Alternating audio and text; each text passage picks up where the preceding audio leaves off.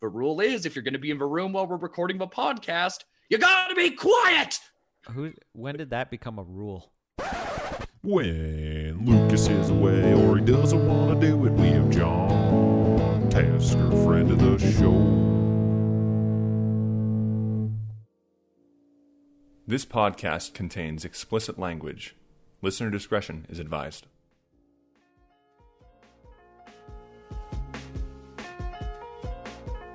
Hello, everybody, and welcome back to the Thundercast. My name is Christian. My name's Liam, And I'm John. friend of a show, here with another podcast that just talks about movies. That's right. Uh, today we are going. We are coming to you live from your tear ducts, deep inside of your tear ducts. Um, we are literally inside of you, in your ears and your eyes. Uh, today we are sponsored by our patrons, which is our typical and usual sponsor. You'll hear more about them at the end of the show, so stay tuned for that. Um, yeah, so today we are talking about movies that make us cry. Um, so, you know, I like to cry. I don't know about you guys. Crying is cathartic. It is. Uh, uh, anyway, this is kind of a disaster, as offense. most shows usually are. I got notes. Not even paying attention to them. Uh, these notes refer to crying. Anyway, uh, moving on to the ingestion. Liam, what do you got for us today? I'm starting. Okay. Um, I guess first things first. I'll talk about the uh what uh, the things I did watch, or the one thing I did because I forgot to talk about it last week, and I haven't really watched much as of late. Um, I watched the first two episodes of his of a new season to His Dark Materials when they aired. yeah, I haven't watched any more yet. I've kind of fallen behind. Um, overall, I'm I'm pretty into it. Like, uh, uh was it? I think uh, the the production continues to step up, and like uh, just conti- just and just continues to like. Well, one, I liked how much of this was clearly shot on location, at least in uh season of a second episode mm-hmm, where we're in like Oxford and whatnot. Yeah. Also, I really like uh, Li- uh was it Lyra and, the and Will together here. Like I think the guy they plot. I was scared. I wasn't sure how they were gonna work off each other, given they didn't interact in the first season. But I think they work uh, really, really well together. I think I was like- great. Yeah, they like, you know, held it off for a bit and they they did it really well. Mm-hmm. Yeah, and like uh, I like how uh, uh, what is it like? It, as I've said before, it's been a long time since I've read the books, but I like how they haven't really lost the brattiness that Lyra kind of has, which at times in the first season I thought they did kind of forget a little bit. Like She's the always no- running. She's like Forrest Gump. She never stops I mean, like- running. like that little bit at, in the beginning of a second episode where she where we're getting ready to go and she wants to wear like a cape and like some hat and Yeah. it's like no this is ridiculous Dress normal. um, Dress inconspicuously. Sorry, not normal. Inconspicuously. John, have you Um, read the That's books? correction. I've not read the books. No, Oh, I haven't even seen like the Golden Compass. I've just watched the TV show and Yeah. I really like it. Same here. um you know i was gonna say i also really like uh the i talked with christian a little bit about this off the show but uh the like the physicist who uh lyra meets at uh oxford i really liked who they got to play her hmm and like in the book she comes back and she plays a um a, a pretty major role Yeah, Cool. that's what I, that's what I've heard. I've heard she. I mean, I really enjoyed her. I thought she was pretty great, at least from what I saw. So Uh, no my only real negative is still just ruth wilson still just doesn't seem to figure it have it f- figured out I don't agree. I mean, I've never read the books, so I don't ha- really have any point of reference. But I like Mrs. Coulter, at least as a character. I think she's incredibly engaging, especially in the second season so far. Like first season, she was kind of like, "Okay, we get it. You're evil." like, I just think That's- Ruth Wilson always has like this overzealous pouty thing going on, and like that's uh, because of all the Botox. Like, like stop shooting your face full of plastic, and then you won't look like that. There's also like she just like I think the evilness that you were talking about carries over to the second season even and there's always these lines where she's just like I'm going to whisper this really slow. That's just Um, English why, actors. why are you talking like That's how that? English actors are when they want to. well, I mean, it's a shame. Like, not. It's also a shame because I'd seen her on. I liked her on Luther when she was there. I also I Um, didn't like Aaron Luther. I, Ruth Wilson hasn't really done it for me. Sorry, sorry, Ruth, if you're in case you're listening. Yeah, in, Um, in case this somehow gets yeah, in case this show somehow gets past our four uh, our four subscribers and possibly even gets past the lack of advertising I do for this show, then if she happens to see this one way or another, I'll put her in a hashtag in the episode, and then hopefully it'll get to her. But I'd hate for her to be like a huge fan and like dis- discover it and like get all this way. And I think at this point like- she would have heard it from like the last couple of like last what season when she w- when uh, we were talking about it. Like pretty sure she knows Liam doesn't like her and I do. So that's Um, fair. yeah. I was, uh, um, but that's the one thing I've really watched. Uh, the big one uh, that I've really uh, gotten into recently is uh, about a, a few weeks ago, I broke down and finally decided to buy a PS4, mainly because I wanted to play Spider Man, And which COVID. I finally did. And COVID lockdowns. Yeah. Getting bored with that Um, N64, Helium. Uh, I mean, I have a lot of consoles, dude. I know you do. You're getting bored with them, so you got to upgrade. No, I just don't have a lot of. I don't can't really go out and buy a lot of vintage games right now. Liam's like a Leigh film. He needs to upgrade. That was terrible. That was a good. That was a good. Joke. Um, cinephiles, yeah, cinephiles out played- there, you get it. yeah, I finally played Spider Man. Yeah. And uh, I'm happy that I got to play it a little bit more removed from when like it was really all over the place. Because once it really came out, everybody was immediately hailing it as uh, the greatest Spider-Man thing that's ever been made in existence. And I was like, Spider-Man Gotcha. game. yeah, and I'm, Hundred percent. no, but I mean like people saying the biggest Spider-Man thing and whatnot and all of that. Where I'm like, and whenever I start to hear things like that, right when something pops out, I question like, is it actually, or are you guys just really high on an adrenal on an adrenaline rush? But You did the I've uh, now, but now I've played it, and uh, yeah, it's pretty damn good. Yeah. Um, it has probably the best uh, voice character-wise that I've ever heard for uh, Peter Parker. One of the best. Like I really like the way he's characterized and the way uh, Sasuke from uh, Naruto surprisingly voices him. Liam, did you play the remastered one? No, Okay. Okay, good. Good. Carry on. yeah, no. Uh, um, and also like it had a great. I was actually surprised at how much I liked the uh, was it the way they uh, portrayed uh, Doc Ock. because I'm also not like as far as Spider-Man goes, I like Doctor Octopus fine, but he's never really been one of my favorite villains. Um, the closest I've ever come to really, really liking Doc Ock is in a movie I don't like very much, which is Spider-Man 2. It's the only Doc Ock we have, isn't it? No, there are animated series, there are comic books, there are many things. Liam, there. I meant action. I meant in like portrayals of like Spider Verse. yeah, Spider Verse. Okay. You you fucking backed me into a corner. Um, Like a But, like, spider uh, man. uh, my criticisms with it are minimal. Uh, my main, the, like in the sense that most of the criticisms I have are me things that don't really matter. like uh, mainly the fact that I don't like the Spider-Man suit very much. You or can like the change original it. design. What? You can change it. Yeah, that's why I did. Okay, what'd you change it to? I'm curious. I just went to the classic Spider-Man costume. Oh, okay.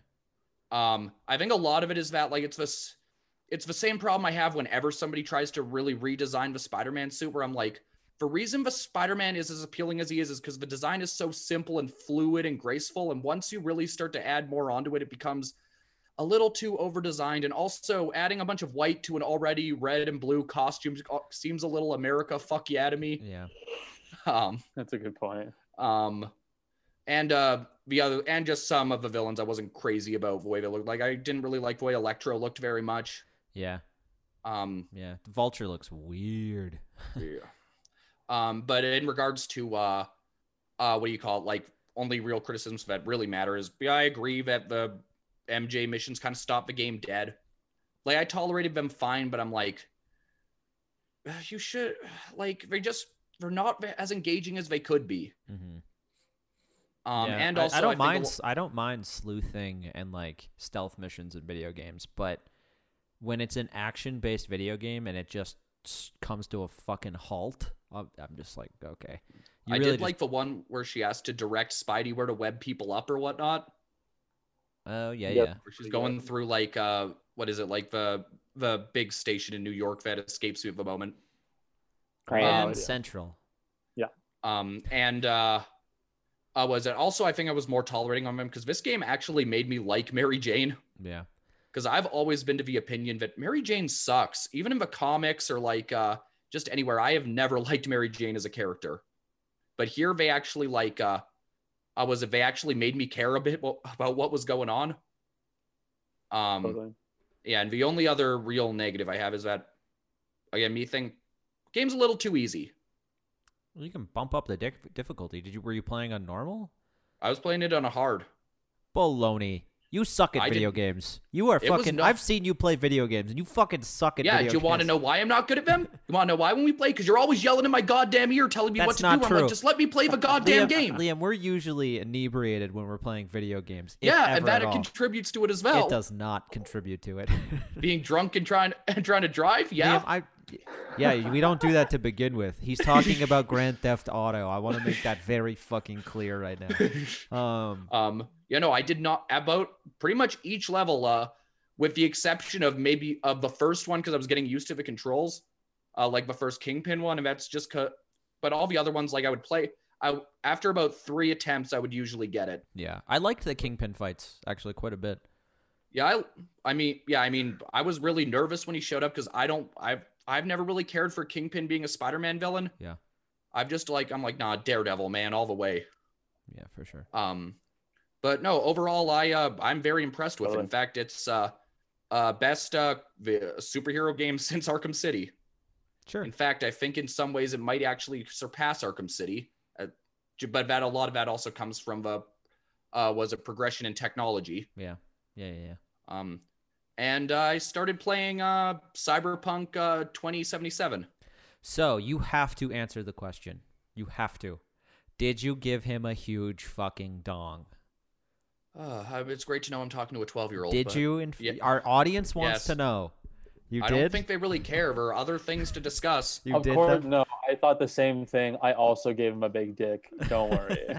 Sir, okay, Um, here, but here's the real question: Which one of you cut and which one of you uncut? Like, Did you circumcise your cyberpunk character, or did you? Jesus Christ. I did. I did not. You did not. Okay. No, all, all Um, natural, baby. Liam. Um, Liam. I just left it how it was. I didn't even think that much about that. Okay, that says a lot about. That's both how of it should be. I feel like. Like Yeah, and the fact that Christian's really getting into it right now really proves the opposite. But I have had one beer so far, Um, so that is that is telling you exactly where I'm at with the uh, with the show. So um, I was gonna say like uh, so uh, I guess the elephant in the room with this is the actual elephant in the room. Um, is um, I play. I've been playing it on PS4 because that's the one way I can. yeah, Yes, there are glitches. However, they're not as overbearing as some have made them out to be. Yeah. At least where I'm at so far. I also think that's console based. So you probably have you probably have most of your games as hard copies, right? yeah, I just ordered it off a PlayStation Store. So it's one of the only games that you have on actually physically on your console, Yes. aside from Spider Man. Uh, Spider Man, I bought a copy. Oh, okay. So um, but- this one I just bought off the store. and it's the only is it the only one that you have downloaded on your console? Uh, I have GTA on there as well. Okay, so that's probably a contributing factor then. Is like Yeah. it's not occupying a shitload of your your space on your. I, I could be wrong. I don't know anything about computers, so um, You know, I'm I'm, not I'm amazed I was able to figure this out. You know, I'm not gonna talk too much about the game itself because I haven't played a whole lot, a whole lot so far. I will say uh, that uh, the world design and all of that and all of the options they give are incredible, and everybody deserves a pat on the back for that. Like the re- and also just the reason I went for the game is because I love pretty much anything cyberpunk. As soon as I hear cyberpunk, I'm pretty into it. Like from growing up watching Blade Runner, Batman Beyond, and reading the works of Neal Stephenson. Um, so like uh, pretty so as soon as I heard that concept, I was like, "Yep, I'm in." Yeah. Um, so but the big thing with this is again, I've got to talk about like the controversy surrounding it. The big dongs. Go ahead. um, which is um, the glitches. And uh, so, yes, they are, there are some, but I have a few. I have two theories as to what's going on. And actually, I think it might be both. The more I think about it, it might be both. Which is um, there's the whole thing that like the game wasn't finished and they put it out just to uh, fill a release. Which I'm like, yeah, probably. Yeah. But the big thing is that with the whole console thing, is that I feel like PlayStation and uh, Xbox are really playing into that right now as a way to try and convince people to upgrade to new consoles. Sure. Sure. Yeah, it's pl- like planned obsolescence in a way. It's just like forcing people to upgrade when they don't need to. Yeah, that's what that's what I suspect is go is going on here. The big one, like because I know Do a you, lot of it do you also think the developers of that game would let that happen though? uh well Isn't given Sony that they have involved? What Isn't Sony one of the like developers, not developers, but like aren't they selling the game themselves? Yeah, well, Well, because they're they just a haven't publisher, so it's it's on a, it's on pretty much every single console except for Switch. I mean, they are a shareholder in that, so they do have to fill that if they want their game to get out there. Either that, if they want their game to get console releases, or it'll just go straight to PC, which uh, a lot of times can be the which can be the kiss of death for a lot of games. Yeah. Um, but like that's what I that's the the big thing of like uh, them really playing into it is what I think is really going on here. Sure, sure. I I wouldn't put it past them, honestly. Maybe. It also could just be crap. They could have just done a crap job and then released it too early. Yeah. What Well, I kind mean, of kind of forced? I mean, I'm not sure to? about They're- they're- that because they've been it's been worked on for seven years now. Yeah, and they were trying to like make the best put- game they possibly could, and then It's they also were, huge. yeah, and then and then it was forced by the fans, and then like what what el- like what else are you gonna do? Like okay, they want it, so we have to do it, and also Christmas, so like got to put it out there, and now everyone's all like, you put it out too early. It's like you fucking asked for it. That's a good Yeah, and- point. Yeah, no, I the fan reaction uh, was it the fan reaction is definitely contributing to it, which is why I get so annoyed when part of why I don't really talk about games on this show is because one, I'm not a video game critic, I'm a film critic. And uh, there's all, and also Ladies there's the and gentlemen, fact Liam McGinnis, oh, um film critic. I had to make sure my hand was going the right way. oh um, man, it froze on John, and it looks like he's dead. Do you see that, Liam? yes. it's pretty funny. Oh, there he is. Um, but what I was saying is that like uh, was it is that I'm not a video game critic. My special my speciality when it comes to criticism is mainly film. Um, so and also there's the fact that I hate gamer culture so much, and like just the toxicity that comes with it that I don't want to. That whenever I talk about it and just how notorious game culture is is something I don't want to involve myself in. Okay. But like since those are the only things I really did this past week, those are what I'm going to talk about. Anyhow, who's next? Man, we got sassy Liam on the show today, everybody. John, Awesome. Because do you're pissing I me love off. it. What? How the fuck am I pissing off? Because I asked what, what, what, how big of a penis you gave your character in Cyberpunk 2077. John, go ahead, please. You're doing what my grandpa used to call talking to hear yourself talk. No, I'm not. I'm playing the game, Liam. the game is podcast host. it's a good, it's a good one. Go ahead, John. Hmm. Well, like I said, um, I gave my character a big dick. Um, it's really stepped it up a notch. Sorry. um, what I can okay, I will also start with something that I forgot last week, if that's okay. Yeah. Um, I watched Klaus a little while ago. Um, I And still have not seen. oh gosh, I a delightful, a little delightful film. Um, really, my only like criticism with it is like I don't know why every animated movie has to have like that one pop song that shows up like in I- the middle, and then also it's just it's like during a montage, and it's just this annoying. I don't even know who it's by. I didn't I didn't look into it, but I don't remember that. well then I I don't know. Maybe I'm just overreacting. Um, but otherwise, really really enjoyed it. Um, I thought it was cute. I thought J.K. Simmons did a great job. Um, Even Jason really Schwartzman is really good too. that's true. Yeah. Yes. I know Oh. that this film was also made directed by one of the people who created Despicable Me, and he said that this was an apology for the Minions. Oh, well, apology accepted. I'd say I've not seen the Minions specifically, so yeah. I don't know. Remember when we had to, due to uh, one circumstance, we had to watch that really shitty Minion short before a movie, and we were just like, God, make it stop. I probably blocked it out, man. I, I hardly remember. Which says more than words could. yeah, absolutely. Um, but yes, Liam, I think you should watch it, especially around now, the holidays. yeah, have you It's not seen it. Liam? I haven't seen it yet. Oh, it's fucking r- great. I heard, I wanted to watch it last year. I just didn't get around to it. Oh, I think you'll really enjoy it.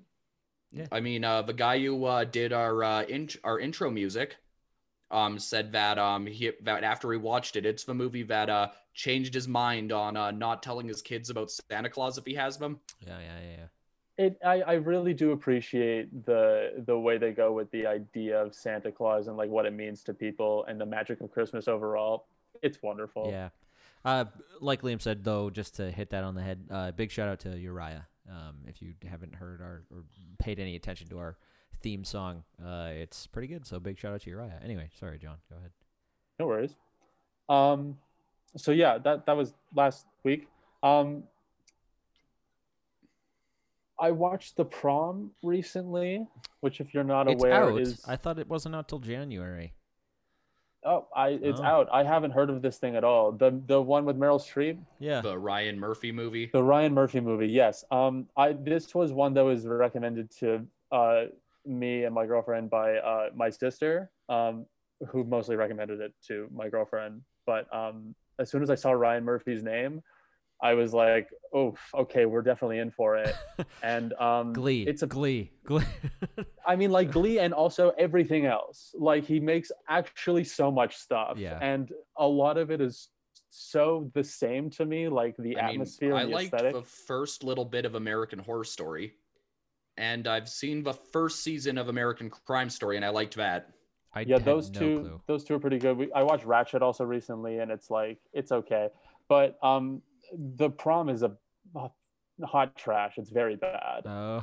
um yeah um i i'm sorry to say like the every musical number was like extremely heavy handed with its message which So like is Glee. fine because like it's the movie is about calling out like liberal culture and the idea of like oh do you actually care about this cause or are you doing it for your own image but it doesn't like go all the way and it doesn't realize when it's also like unintentionally like making fun of itself. There's an entire song that is like dedicated to being like oh it's don't this too on the nose they're talking about collectiveness and no bigotry and all that but every single song is like that. So Yeah, i don't know why they're calling out that one.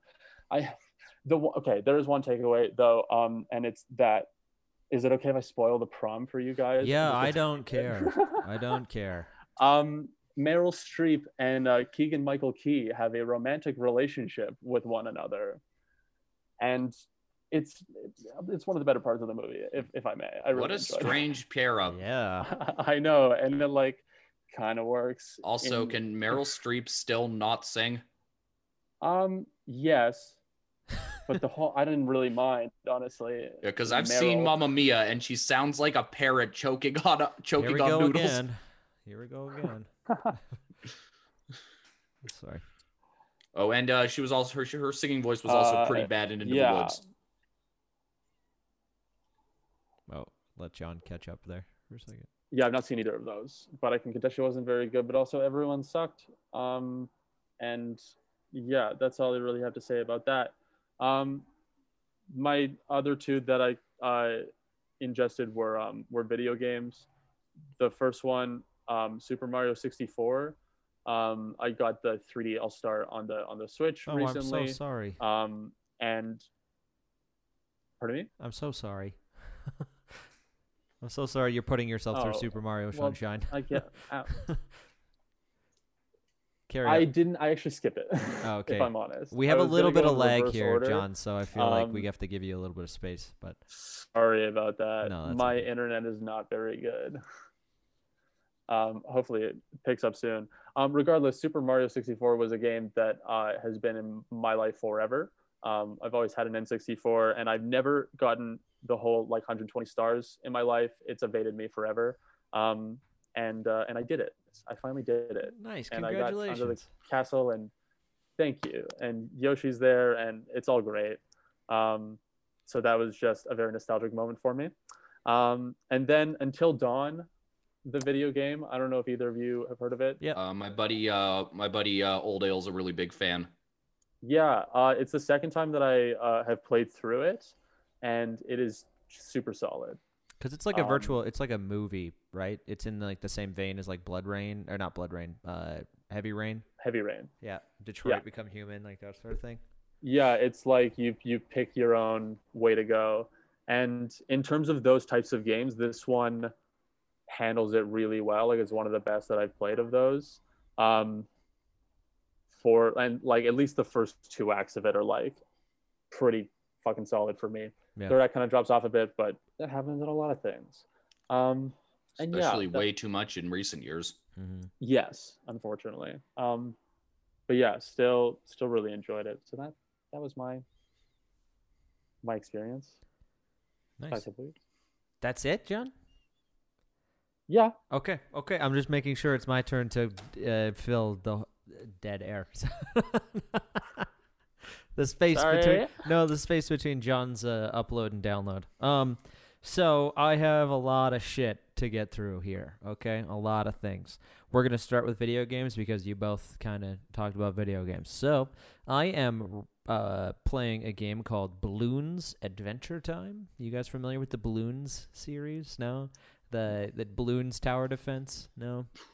Um, it's a tower defense game where you pop balloons, but they made one with Adventure Time characters, and it's pretty entertaining. It's a good just like put it on the background, not think about things, um, and just watch balloons pop as Finn hits them with a sword. Pretty entertaining. That one is a kind of a bullshit throwaway thing. The other two that I'm actually playing that I'm paying more attention to, uh, the first one being Fallout New Vegas. Uh, so I'm replaying. Didn't you Fa- talk about that one last week? I don't know if I did. Did I? Yes. Oh, still playing it. Okay, moving on. Uh, next one is uh, Jedi Fallen Order. Uh, so I managed to pick a, pick up a copy of that on the Steam sale, and it's fine. I'm not gonna rant a lot about it because I know a lot of people that really enjoy it. Um, it's a fun platformer. I'll tell you that. It is a fun platformer. It is needlessly difficult at times. Um, I'm playing it on story mode because I don't like when a game fucks me over that hard. I don't see the point. I don't see the point in in putting yourself through torture and frustrating yourself just to get an experience like that. I find it incredibly infuriating and disrespectful to a video game player. Um, if you're into that sort of thing, then good for you. Like, I, I, if that's what you like, then good. Right on. You have a little bit more patience than I do when it comes to video games, but I like story and I like paying attention to what's going on there. The story itself is fine. it's nothing to write home about, especially in terms of Star Wars. Um, I'm I'm done with Star Wars anyway at this point. I think this will be like one of my last Star Wars experiences. Uh, in for a long time. Uh, just considering all the stuff that got released recently and all the or the announcements that were made. Uh, I'm in the same boat as Christian, as I've told him that like I've said to a few people, and they think I've gone mad. Where I've said I don't think I like Star Wars anymore. There's just too much of it. It's done. Let it let it silence itself for just a couple of And- years. Like and Liam, Star Liam, Wars Liam has made a very good point to me a couple times. Is that the best thing about Star Wars was that you only got it every couple of years. Right? It was like having a treat at the end of at the end of you know Halloween comes once a year. Right? Yeah. and, and you get to have those treats like periodically. It's not like I don't want to be suffocated with Star Wars. I just don't see the I, I don't understand. It's too much. It's marketing. It's commercialism. It's just capitalism. It's fucking- Also, with Star Wars, I've told this to uh, people. The big reason that I've fallen into is because, like, you know, oh, like Star Wars has not been giving me anything I want from it, or from pretty much anything, or from what I would want to see in any movie or franchise. It's just not giving me any of that. So I'm like, why continue at this point if I'm not? If I'm just going to be continue to be disappointed, especially when there's so many other interesting universes out there, but I haven't dipped myself into, Yeah. but I could potentially find new. Agreed. Yeah, I agree. Um, anyway, Jedi Fallen Order. When you play it on story mode, you feel like a Jedi and you get to kick ass, and it's super fun in that regard. It's a good hack and slash, uh, and in that re- in that way, and also a good platformer. And um, although Cameron Monaghan does not belong in Star Wars, he does not belong. His face, his acting style, his the jokes that they write for him aren't funny, and just like his performance isn't that great. Does Um, Cameron, Not Cameron Monaghan even Monaghan. really fit anywhere? He fits in Shameless. Yeah, because. I remember very good in watching. I remember watching him on uh, watching his a few of his episodes on Gotham, and I'm like, wow, dude, you were really just yeah. ugh. Um. Also, one thing is that the the game opens with like a, a drone shot, like drone ish shot, shot, like coming in on. He's a scrapper. He works in a scrap, like a scrap planet. He's scrapping some stuff, and this the music's like swelling, and it's really really cool. And then it comes in on him, and he takes off a set of headphones. And I was like, "There's fucking headphones in Star Wars." Hey, there's glasses in Star Wars too. I'm okay with glasses. Glasses make sense. Only because you wear glasses. i'm wearing headphones right now. Does that no? Um, you're wearing headphones. Fuck off. John's wearing both too. Anyway, he- headphones. I get it when it's a helmet. When you're wearing a helmet and it's a communication device, that makes sense. Where am I? Liam's wearing glasses. Everybody at home is listening. Um, I'm a fake hipster. Liam, you are a fucking hipster. Um, but headphones. I just I could I, and I was like I'm not gonna like this. I'm not gonna. I was like 30 seconds into the game and I was like I'm not gonna fucking like this. And then I got a little further and I was like oh okay I get it. This is fun. This is it's a like I think I'm still gonna beat it. I'm gonna play through it, but I'm not. It's not really like tickling any of my Star Wars boners at this moment. Um. Well, your Star Wars is limp, dude, Oh, it's as we established earlier. Yes. uh, another thing that I listened to was uh, Taylor Swift's new album, Ever album Evermore. Um, is it more in continuous proof that Taylor Swift is never going to actually grow up as a person? Liam, you can shut your fucking mouth. uh, she has proven time and time again that she is an uh, mature song singer songwriter. Look what you made me do. The COVID songs. Liam, all of the songs off of Lover are fucking fantastic. All the songs on Folklore aren't great. Some of them are pretty good. Um, but the there the thing is, so I'm gonna get into some Swiftyisms here. So just st- bear with me. Um, Folklore isn't great. There are a couple. There are more songs on Folklore that are fucking bangers. They're great. Betty, great song. A couple other songs, great. The one, great song. Um, consistently though, throughout, there's like it doesn't feel cohesive. Evermore, on the other hand, has less good songs but feels more cohesive. I will also say that this first song, Willow, is a fucking banger, and everybody should go check it out because it fucking hits. And Great, I'm not going to. you should anyway, Liam. Uh, Liam's yeah. Anyway, check check it out. So there we go. There's uh, Christian's Taylor Swift. Uh, as, as soon as an album comes out, you, you're bound to hear hear about it on the Thundercast. Uh, in terms of things that I've seen, though, um, I watched the the, the Netflix movie slash short film. Uh, if anything happens, I love you. Um, I don't know if you guys have heard of that. Uh, it's a Uh, I don't have Netflix I, anymore, I did so actually watch that. I forgot I watched that. Yeah, it's an animated film, and holy shit. I have seen some sad things before. Wow. It is very, very, very powerful. It is. I, I can't even really like explain it. Um, Liam, you should watch it because it's 12 minutes. It is so worth your time.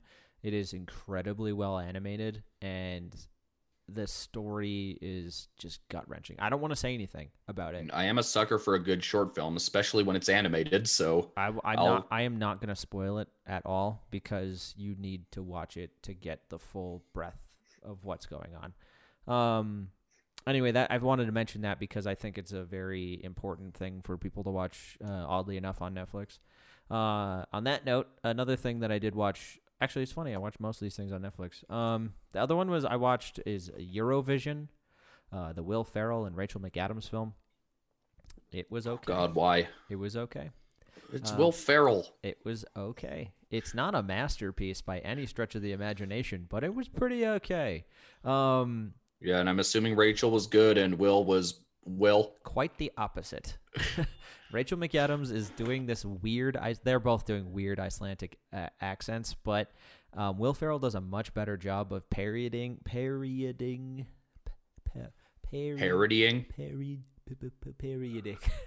um, Harry the Platypus. Yes, uh, the, the the concept of just like uh, of that sort of like area of the world. Um, anyway, it, some of the songs are really cool and really fun. And uh, I will say one thing though is it's an it's an hour too long. Uh, the movie is tw- uh, one hour and twelve minutes. Or sorry, two hours and twelve minutes. It is. I, I know. I know. That's not what I meant. It's, it's two hours and twelve minutes. It's an hour too long. It really did not mean to be that long. But the final song at the end is really, really good, and I really, really liked it. Also, Pierce Brosnan is in it, and he's he's not not in it very much, but when he is there, he's present, and he's not just like a potato with a gun like he was in James Bond. Actually, I I don't hate Brosnan as Bond. I know nothing about He's it. one of our least. He's one of my least favorite Bonds, but he's not the one I hate the most. Who is that? Uh, probably, I think my least favorite Bond, as much as I did enjoy some of the films, was Roger Moore. Sure. Welcome to the Roger Moore podcast. uh, and then uh, the last thing that I did watch uh, that oh, two things, but one thing is more relevant than the other uh, is I watched uh, Alien Xmas. It's also a short film. It's a it's in the same style as like the Rudolph the Red-Nosed Reindeer, so it's a stop motion film. Uh, it's based off of a, a kid's book um, that came out a couple years ago, and it's a Christmas movie, obviously, and it's about these aliens or this alien uh, who's a part of a, a race of aliens called the Kleps, and they like to steal shit. Uh, that's their whole thing, like kleptomaniac. So they like to steal stuff, and then they come to Earth to steal everything. But it's the it's Christmas Eve, and they happen to land on in the North Pole, and this little alien um, named X, uh, this elf girl gets him as like a toy, and they build this beautiful friendship, and it's very cute.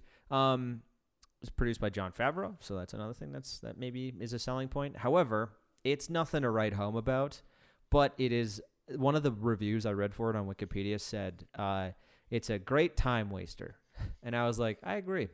that was a good way to waste 42 Really minutes. You know, like it was a really good way to watch or just you know enjoy 42 minutes of Christmas. And uh, yeah, I really enjoyed it. Then the last thing I watched uh, virtually online as part of a group that I have started, which is called Movie Pals. No, you cannot have an invite. Uh, um, uh, we watched Die Hard, and uh, it was great. I don't know, Liam. Greatest I don't know how you movie felt. ever made. How did you feel watching that as like a virtual online experience? Um, I mean, like, uh, I was just happy that I got to watch Die Hard with a group of people again in some capacity. Ever since, because ever since uh, Disney has bought Fox, they've made that almost impossible. Yeah. Or like, like they've banned screenings or whatnot. I think the last one I went to was in like uh, 2007 or 2017. Sorry. Yeah. Yeah, 2017, and like. And those were always so fun. It was like a year. It was like a Christmas tradition. I would go down to the plaza. I would drink some rum and eggnog and watch Die Hard. Yeah. And I was like, well, I got, to, I mean, at home and by myself, but it was with a group of people and I was just a bunch of friends. So I was like, yeah, I mean, it kind of filled a little bit of a void that I was missing. I agree. I had a lot of fun too, and uh, we watched it over Discord. Um, so it was a little laggy, and like maybe the quality wasn't the best, but we all could like chat and talk about the movie and hang out. So it was better for people who had seen it. Um, if you hadn't seen it, it was probably not a great way to watch Die Hard the first time. But uh, I don't know. I, I thought it was a really fun little experiment, and it's something that we're gonna keep doing. Um, so yeah, that is my ingestion for this. Since it's still. Christmas, next time can we do Lethal Weapon? is Lethal Weapon a Christmas movie? Yep, Shane Black's. That's almost all of his movies at Christmas. In fact, uh, Why? one thing I would recommend is an excellent video essay by Patrick Willems where he gets into that. Are we going right into recommendations? I was ready to talk about the news, but I'm we can do recommendations. I think we should just hammer that out really, the recommendations out really quick. Is that yours, Liam? Is that your recommendation for this week? Uh, no, I would just thought it was a fun transition. okay, but But if you want me to talk and gush about Shane Black, I will. I know you don't, so I won't. now, what's your recommendation? God damn it! Um, I would. I am recommending a documentary on a. Uh, uh, what is it? A uh, interesting figure who's throughout Hollywood and at least since New Age, and that's a little documentary called Dreams with Sharp Teeth. Oh, Um, and it's about uh, the life and uh, career of uh, uh, screenwriter and film critic Harlan Ellison. hmm, okay. So, in case you don't know, Harlan Ellison was a uh, novelist uh, and a again a screenwriter back in like the '60s when he got his start. He wrote what uh, uh, "City at the Edge of at the Edge of Forever," which is uh, uh, one of the most famous Star Trek episodes. Um, he also uh, wrote a number of short stories, one of which uh, became the inspiration for Terminator. Oh yeah, yeah. Um, and uh, essentially, like, uh, uh, was it Harlan Ellison has always been fascinating because, like, I've always had mad respect for the man because he has just spoken his mind and stand firm, stood firm completely with what he believed in, and was never afraid to tell somebody if they he thought their opinion was bullshit. Um, he um did uh in fact uh one of the most interesting things about him is that um and these are two things that I don't agree with him on, but he made really interesting points about them, which is uh he didn't like Star Wars when it came out. In fact, he was one of the only people to uh, get a negative review of Star Wars out published. Um, and he didn't like, and he also did not like Back to the Future. Um, and again. I've read his re- I've read his reviews, and I don't really agree with them. But damn, man, you've made some re- uh, was it some interesting arguments Yeah. and I think it's important to uh, have people out there like Harlan Ellison passed away a few years ago, but to have figures like that who will like go against the grain and say what they actually think, because otherwise, like if everybody was just discussing film the same way or whatnot, would there be any reason to discuss it? Yeah. And also, like, why would I just want to listen to a film critic who's just going to reinforce my own thoughts already? Don't you re-listen to episodes of the Thundercast though? I mean, mainly just because it gives me something fun to reminisce about with my friends. This is That's a whole other thing, dude. still a good burn. I don't know. Not really. It's not really a good burn when you have to reinstate, say it was a great burn after you supposedly made said great burn. Um. oh, also, uh, one more uh, fun fact about uh, from Dreams with Sharp Teeth about uh, Harlan Ellison, which is I mentioned that uh, one of his short stories became the um, inspiration for Terminator, and there's actually a famous uh, interview. Uh, James Cameron did a Playboy, uh, an interview in Playboy about Terminator, where he made reference to saying like, oh, you know, kind of jokingly, he's like, I ripped off uh, some of Harlan Ellison's old, uh, one of Harlan Ellison's old books called uh, "I Have No Mouth and I, So I Must Scream." Um, and uh, Harlan Ellison got his hands on a copy of that interview and sued James Cameron, and that is why now Harlan Ellison is credited in all copies of any rendition of Terminator. yeah. Yeah, that's pretty. Um, but yeah, that's what I will recommend. John, what do you got for us? Um, am I only allowed one thing? Can I have two things? You're you gonna yeah recommend? But right? Cool. Well, my first one is um, uh, I'm only two seasons into the full four season run. Um, it's called *Halt and Catch Fire*. Oh, yeah. Um, I recommend it because it's um, one of the few things that um, I watch that's not like as mainstream as other things. I don't think a lot of um, people have heard about it. If you're interested in the computers uh, in like C, uh, PCs in the age of uh, them really coming up in like the 80s and stuff, and like just innovative ideas on how to communicate all and stuff by people who you know are considered losers. and you want to see um, how hot Lee Pace is? He is oh god, he's so hot though. He's like so hot in the show. I can't I can't deny that. Um uh but yeah, and I also appreciate how like they they do take their to acknowledge um the like the female character roles in it because it really like everything is just like a man's world, but like they're they're focusing a lot on that aspect as well, which I really appreciate. Um my other thing to recommend um if anyone hasn't watched it, is Schitt's Creek, um, which is Canadian, of course. Um, and uh, in terms of sitcoms, um, the co-creator Dan Levy, um, if that's how you pronounce it, I have no Levy. idea. Um, Is it is Levy? Yeah. Okay. Um, so yeah, uh, Levy like he he really appreciates like the nature of sitcoms and how to how to like properly modernize it. I don't really I don't really know. It's just like it's it's very refreshing to see characters in sitcoms actually communicate with each other and to not um, build plots of episodes solely around like a miscommunication that could be easily resolved. Um, the characters like grow in a lot of ways that you don't see in traditional sitcoms. Um, and yeah, overall, it's hilarious and very heartwarming, and I really appreciate it. Nice. So give the give either of those a watch. Will do. Uh, my recommendation for this week, uh, considering uh, our province has some pretty, uh, I wouldn't say harsh because it's not harsh, uh, but we are in a lockdown, kind of.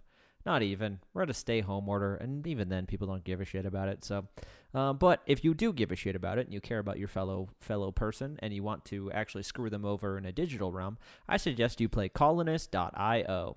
I'm pretty sure I've recommended it in the past. If you like Settlers of Catan, uh, you can play Settlers of Catan for free with up to three other friends on uh, the computer. It's a very For- good time. I love it second, so fucking much. For a second, I thought you were gonna recommend the Instagram page of Mr. Alberto Leftist. No, no, no, no. Follow, liter- actually- follow literally Noam Chomsky on on Yeah, Instagram. I was like just thinking like, oh god, he's he's not gonna, uh, he's not gonna do it. He's not gonna do it. Oh, also, since you brought him up, last week we had was Noam Chomsky Day. It was Noam Chomsky Day. Yeah. Noam Chomsky, from what I understand now, is uh, 91 years old. And he's still kicking it, isn't he? Yeah, Yeah, good for him. Um, but yeah, colonist.io. I play it with my friends. We have a tournament, kind of. We play through seasons, so whoever has the highest average has to buy everybody beer at the end of the season. So um, that's always a good time. Anyway, that has been our recommendations for this week.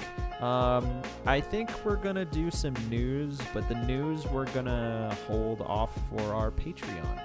Um, so we're gonna talk about the news at the uh, i- in our break here, but you're more than welcome to go and join us at uh, patreon.com slash thunderlizard to hear our takes, our hot takes, and all that stuff. Um, for now, um, that has been the ingestion and our recommendations for this week. We will be right back. Fuck God. Yeah, I actually hate all that shit in real life. So Fuck it. Marriage was created by fools for fools. you're the fool. Yeah, and fuck Jesus. I don't know where that came. Um, did It's still fair. I don't know.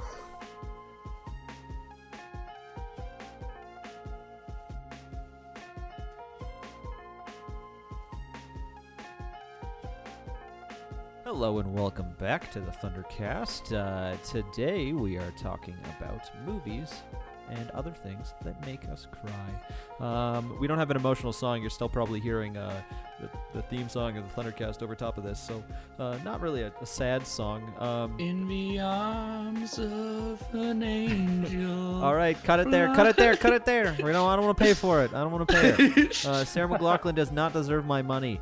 Um, uh, well, maybe she does. I don't know. I like that song. Uh, everybody go stream that song on Spotify or something. Anyway, um, so today we, like I said, we are talking about uh, movies and media that make us cry and why it makes us cry. Now, to start things out, these notes that I presented at the beginning of the episode are going to come in uh, in uh, relevant right now. As long as it doesn't turn into Christian's Midsummer podcast again, then we're good. Nah, it's Christian's crying podcast now. uh, so I do have a couple things that uh, I want to mention. So uh, I googled why do we cry. So do you, guys, do you guys have any idea why we cry? Any idea? I assume it's a release, a release of pent up emotion. Right. So here's the thing: scientists don't get it. They don't really understand why we cry. Like like um, evolution wise, it's just not a thing that's like really super known. Um, one thing that I, I, uh, I so this is all from a Time article, by the way, just so everybody knows.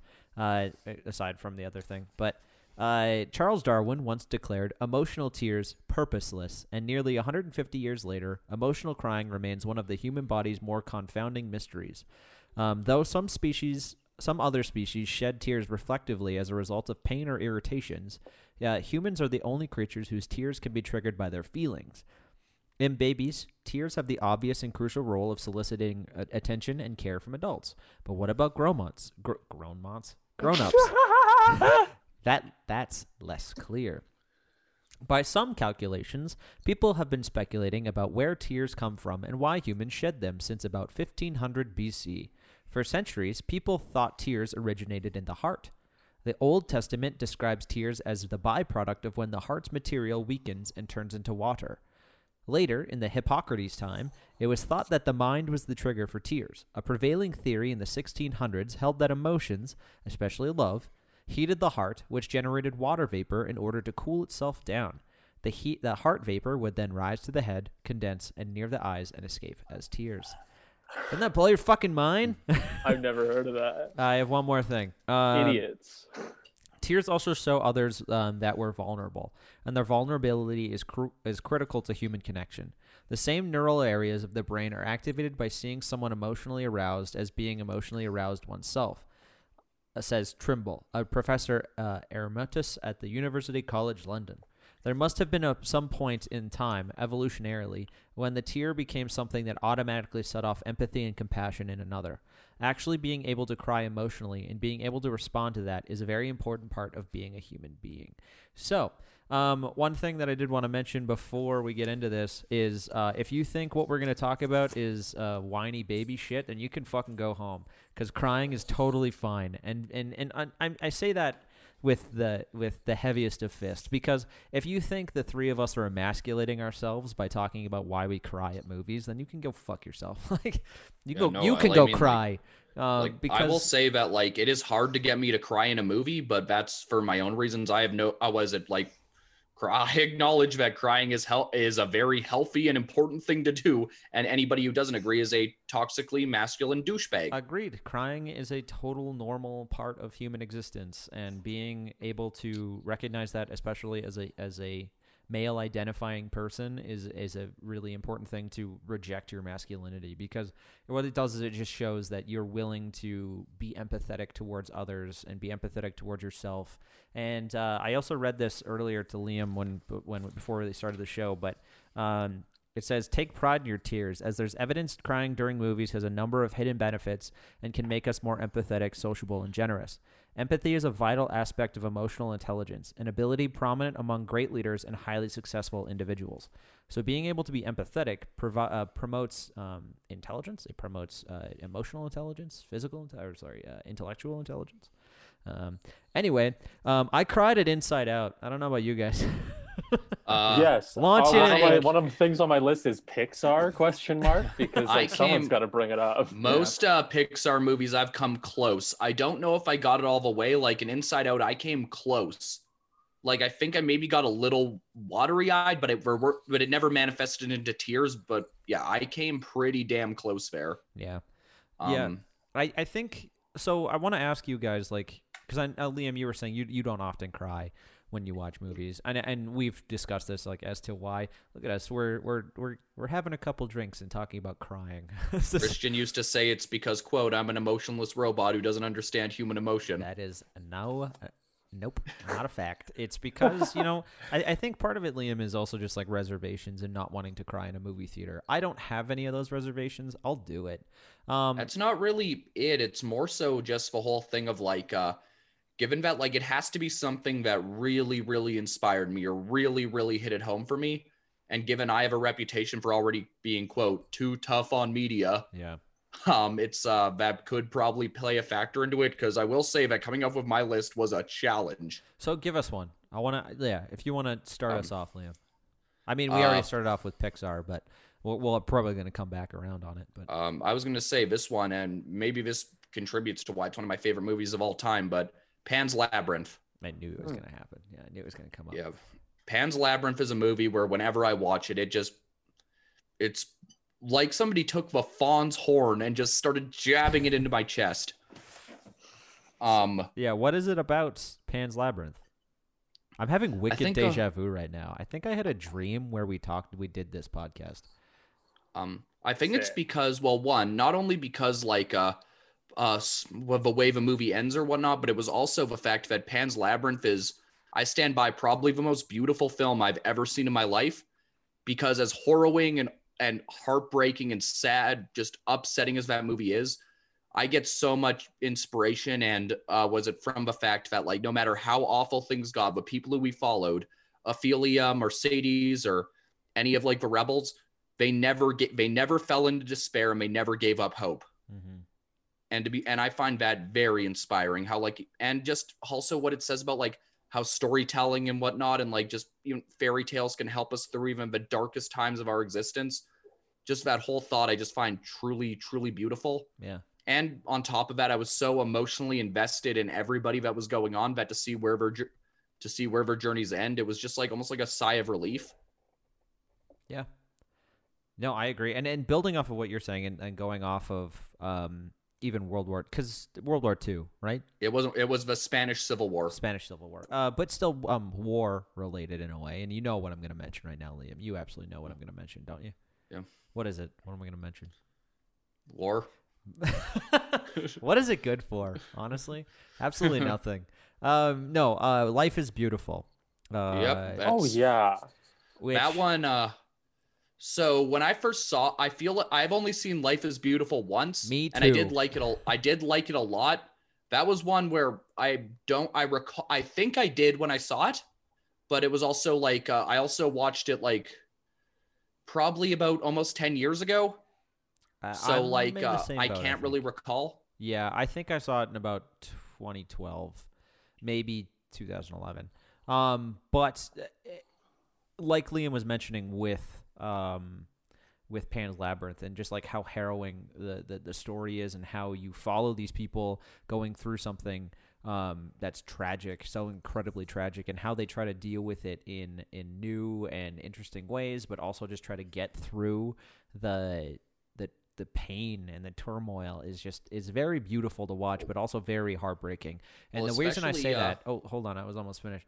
Um, is that half of the movie is not about World War II, is not about the Holocaust. It's almost like a rom com. Yeah, the first half of that movie is a rom com. It's a very beautifully Mm-hmm. told love story. And then guess what? The Holocaust happens, and it And, just uh, it and it comes just like as it probably would have for a lot of those people who weren't expecting it. Kind of just blindsides them, and they're thrown into this this very terrible, terrible, terrible thing. Um, and the father trying his best to show his child and make it a game is like, Yeah. oh my god. Like if we do, Am I, am I gonna was it- if fucking we, cry uh, on this episode? I think I'm gonna if- cry on this episode. if we keep this together, like he tells his son, like if you could keep this together or whatnot, we get to win a tank or whatnot. And it's just like shows how far, like, even how hard it clearly is for him, how far a father will go to uh, protect his son. Yeah. Um, yeah, no, in fact, that's one that actually hits my dad pretty hard because that movie came out not long after uh, uh was it my my uh one brother was born. It's like So my dad- is it? I think 96. I think it's 99. 99. Um, but yeah, so my dad just had two kids, and uh, so it really struck a chord with him when he saw it for the first time. Yeah. Yeah, it's a tough one to watch. And I, I think, Mm-hmm. yeah, that the sticking with those characters through everything that happens there, and I think that's kind of like a motif that we're gonna get go go through while we talk about all these movies is that um you go on the emotional journey with these with these individuals and these characters, you know, like that that that's the resonating factor of what makes something so heartfelt and honest and real is that you feel the honesty and you feel the reality of something. Um, John, what do you have? What do you got on your list? Um, well, I want to start off by saying that um, uh, I'm on the exact opposite end as Liam in that most anything makes me cry. I'm a pretty empathetic empathetic person when it comes to just like feeling things inherently. A lot of the time, I just like, oh, it just it just wrenches my gut certain things, and I don't even know why I'm feeling them. Um, I the the first time I remember like something moving me to to make me like almost cry was in Harry Potter and the Philosopher's Stone, and it's literally when he's just like sitting, he's just sitting in his pajamas at nighttime, and I was like, he has no parents, and I like started crying. I thought it was Um, like when he's sitting in front of the mirror and he's just I no, thought you not were even that. It was like I- he's just all alone, and, and like I just put myself in that position, of just like, oh, I would love to go to a boarding school with magic, but I'd miss my parents so much. And then I was like, oh right, his are dead. Like, oh my god.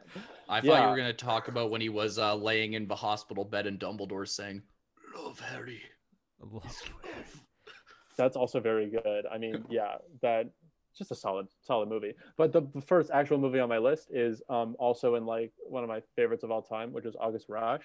Oh, yeah. Um, and uh, yeah, the end of that movie to this day will just make me like well up.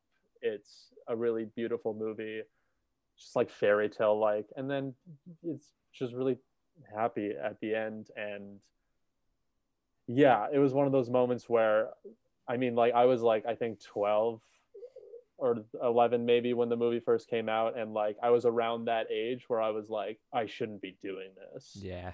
so i like didn't tell anyone but yeah i like i it just gets me every time It's it's funny how most of the things that are on my list are inherently like not inherently. I guess I have two two or three things on here that uh no, you know what? I'm looking at my list now and I'm I'm thinking about it and it's it's funny that all of them are so fucking sad, but then also lift up themselves at the end and show you that no, that like the sadness is not always like going to be there. There's going to be very positive things that come out of this. Like you know trudging through the sand is only a part of walking on the beach right? Like it's just it's just part of the the nature of what you're you're going through. It's part it's part of the the emotion right? Cuz like another thing i have on the list is eternal sunshine of the spotless mind which i assume you've both seen right um i watched it a long time ago yeah um yeah. what did are you not a fan or i'm just curious no i i mean like i enjoyed it i just like i guess like something about it. I, I I think it was one of those movies that I was like, oh, this is a good movie that I should watch, and like I wasn't at the capacity to understand it yet, Fair. like on an emotional level. yeah. So like I liked it, but I need to revisit it. I think It's you. a I think you should as a, as a, good movie. Yeah, I think you should revisit it as an adult because it, it resonates much differently. Uh, the first time I saw it, I was in film. I was in film twenty or something like that. At film fifteen, like in, in high school, and I didn't understand. You don't understand love at that point. You don't understand like what it really what's really going on. And then you you watch it as an adult, and it fucking punches you so hard in the feelings. There's so many moments in that movie that just make me well and swell like a fucking baby. Like more most specifically, I think Liam knows what I'm going to mention is at the towards the end of the movie when Clementine and uh, oh, I should have mentioned earlier, we're going to spoil a lot of fucking movies. So if you haven't seen them, maybe don't uh don't listen to this part. Um but it's toward the end of the movie and and Clementine and Joel are in their house on the beach. Um it's one of the first places they ever met. And uh Clementine like looks down at Joel and she like says, "Why don't you stay this time?" And he's like, "I don't know." He's like, I, I, I could, but I'm not going to. And he just like leaves. And she's, and you hear her talking, and she's like, Why did you leave? And he's like, I don't know. I guess I was just scared. And like, it's just so fucking beautiful. Liam, you're like, you're, sm- you smiled. What did you think I was going to say? That's what I was thinking of. Oh, okay. There's also the moment at the very end when Clementine and Joel are looking at each other, and she says, "You know, I'm just a fucked up girl with like no way of blah blah blah," and Joel says, "Okay," and Clementine's like, "Okay," and he's like, "Okay," and then the movie fucking ends, and you're like, "Oh shit, they're gonna go through this like all the time," and that's just the way. But it's also very uplifting. It's also kind of a beautiful thing, um, in the same way. Um, yeah, I don't know. I feel like I'm just gonna ramble about a bunch of shit, so I'll let somebody else talk. One, uh, uh, one I have that would probably that is surprises a lot of people, and maybe I'm just showing myself as a fan, but uh, the ending to uh, uh was it the ending to Wrath of Khan, okay. where uh Spock, yeah, where um, uh, what is it? Um, I and a lot of that is because uh. Uh, well, one, I first saw that movie pretty young because uh, I used to watch uh, the original series with my grandpa on reruns when I would have sick days from school. Um, and uh, being like, I was at eight years old and seeing your favorite character at a time like just sacrifice himself or whatnot. Uh, what is it like? Uh, just really hits you hard because it's like I've always said about the next generation character, or not the next generation, the original series characters, and a lot of Star Trek casts. Like, I know it sounds really ca- corny and whatnot, but when you're watching them, it feels like you're you're watching your friends. Like these Yeah. characters, they don't feel like characters; they feel like they're your friends. yeah, Um, and just to see one of them, uh, uh was it sacrifice himself because he knows it's for the greater good. Like it, that stuff like that went over my head a little bit, but just seeing Spock like uh just give him, uh, was it just give himself up because he knew it was the only conclusion. Um, but also, but then as an adult thinking back on it and how it's like, uh, it's not only the fact that Spock died, it's for reason that he did die. It was for his friends, and as he said, the needs of a many outweigh the needs of a few. And then they have this beau- his beautiful funeral where Kirk says, like, out of all the people I've encountered over, uh, was it throughout all my travels, he, he was the most human. And you have uh, Scotty uh, playing uh, the bagpipes as eulogy. Um, huh? Maybe I should watch just- Wrath of Khan. you know, and just the fact like that like the whole movie was about uh, accepting defeat and like uh, the non-winnable situation. And it seems like Kirk's going to come out on top. Like they just got rid of Khan, but then Spock just goes into the warp core and has to uh, uh was and has to uh, shut it down, knowing he's going to die of radiation poisoning to protect. Uh, was it to protect his friends, Mhm. people who he's been with and known for, at least in Star Trek continuity, like thirty years. Don't they retcon it though? Um, yeah, and that's actually why. Um, so uh, uh, the third one comes out and like it was good for the mo- It was good for the franchise. It does kind of undermine the ending to Wrath of Khan. Uh, was it? But like, what would uh, was it? Uh, undiscovered country be if Spock wasn't there or whatnot? right. Yeah, yeah. yeah. Um, so yeah, no, in fact, uh, Nick Meyer was so furious about them bringing Spock back that um, of a writer and director of Wrath of Khan, but he refused to come back and do uh, Search for Spock. It wasn't Wow. until uh, the um, uh, what's it called? Uh, uh, Voyage Home, where he was like, "Well, I guess Spock's back now. There's nothing I can do about it, so why not just write another one?" He actually started a lot of trouble trying to uh, make sure that Spock would stay dead because he's like, "Doesn't this undermine that? Like, yeah. what? It does, Does- yes. Yeah, doesn't is does isn't it unfair to the audience to like treat something as serious as Spock's death as like uh, just something that can be reversed?" Yeah. Yeah. Um, but no, as in regards to Wrath of Khan as a piece to itself, it's another one where it's one of my favorite movies. And uh I mean, I remember I think that's one of the youngest points I can remember, like being like at the ripe old age of eight and just crying in a movie. And like even my uh I wasn't even like my grandpa was crying at that when we would watch it. I just have something in my eye. you know, the the first time I ever saw my dad cry, uh, we were watching Pay It Forward with Haley Joel Osment. Oh, that movie. Oh yeah. And Oh yeah, that movie made me cry, and the only scene I've seen is when he gets stabbed at the end. It's Yep. the only part I watched. That is the I- worst part of that fucking movie. it is, get it. but It it made made my cry dad cry. It showed me that he was a man. You know, it showed me that he was a Very man with emotions and feelings. Right. Uh what you got next, John? Um, well, I've got um, Paddington, and more specifically, Paddington Two. Like makes me cry, but I I just ac- want to talk about these movies because I think you guys can agree that like Paddington is exactly what we need in terms of like a protagonist. Like we have never talked just- about Paddington on the show. So. I've never seen any of the Paddington movies actually.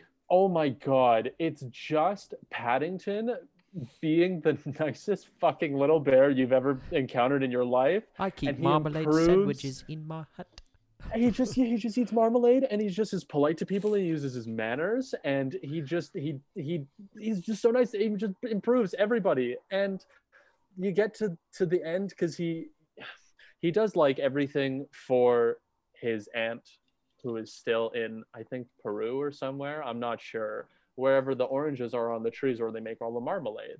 And he just wants to like show her london and the city and then uh yeah fuck.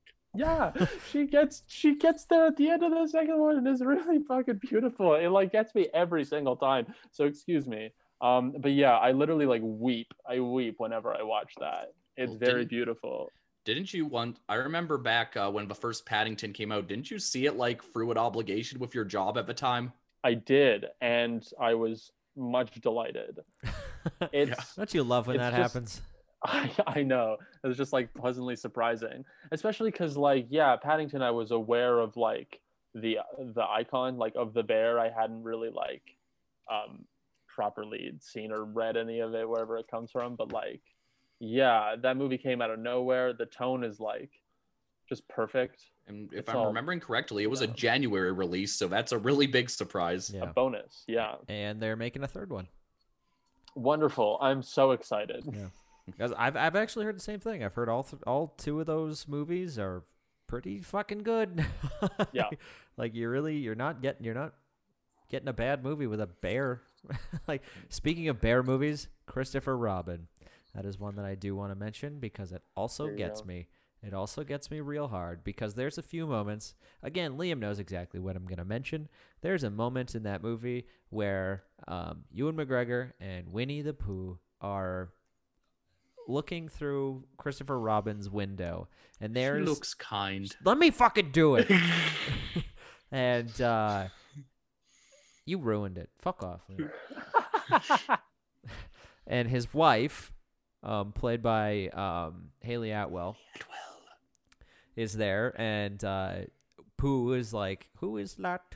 And Christopher Robin's like, "That's my wife," and that's my wife or whatever. And Pooh says, "She looks kind." Instead of saying like she looks beautiful or oh she's so pretty, he's like she looks very kind. And I'm like, you fucking bear, go, go you don't home. hear that enough these days Yeah, like he doesn't say he doesn't. I mean, sexualize her because he's a teddy bear, but like he doesn't like. Do Also, the- does Hayley Atwell really need it?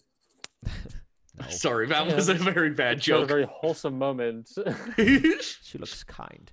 Um, and and the rest of the movie is is just kind of like a romp, and it's fine. But there are a couple moments in it that are really like hard, not hard to watch, but just like holy shit, that is such a beautiful friendship.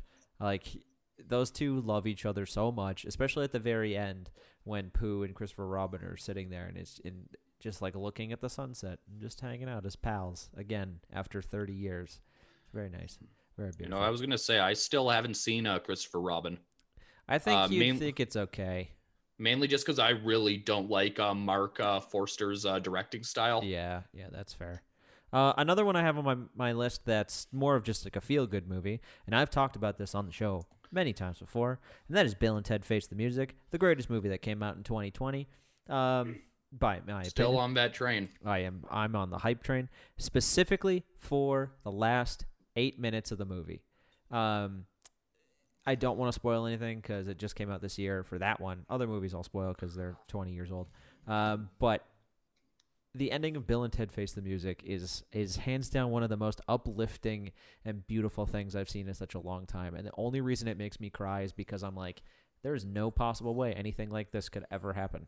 It's It's kind of it's that dose of hope and optimism that you needed in a year filled with uh, awfulness and cynicism. That is exactly it. Yes, and it's it's just and then it just kind of ends, and you're like left with this sense of hope, and I'm like, yeah, that I needed that, and I still need it. And every once in a while, I'll put it on because I, I I bought a copy of it, and I'll put it on. I'll, I'll, watch the last ten minutes of that movie just specifically for that feeling, and also the song fucking slaps. Um, so there's that too. uh, I was going to say another one I have is uh, there's this one very specific scene in The Sixth Sense. It's not the ending, but there is uh, this one very specific scene. Um, it's close to the ending, and it is a character res- uh, resolution, and that's where uh, uh, what is it? Cole is in the mo- is in the car with his mom, and like they're backed up because there's this whole uh, because there's this big accident, and uh, Cole says Cole tells her straight up that he knows what happened, and and like uh because like uh was and like uh he this is where he reveals to his mom that uh she uh I was a vet he where he does come clean to his mom and say and tell her that he does in fact uh, see the dead. Um and uh she doesn't believe him and she's reacting like the way anybody probably would in a situation like that. But then he goes off and saying that uh grandma comes to visit me who uh, his mom is estranged with. And he tells her this uh, really beautiful story about how her how about how he knows something that only his mom knows which is that him her and uh his grandma had a big fight one day when right before she had a ballet recital.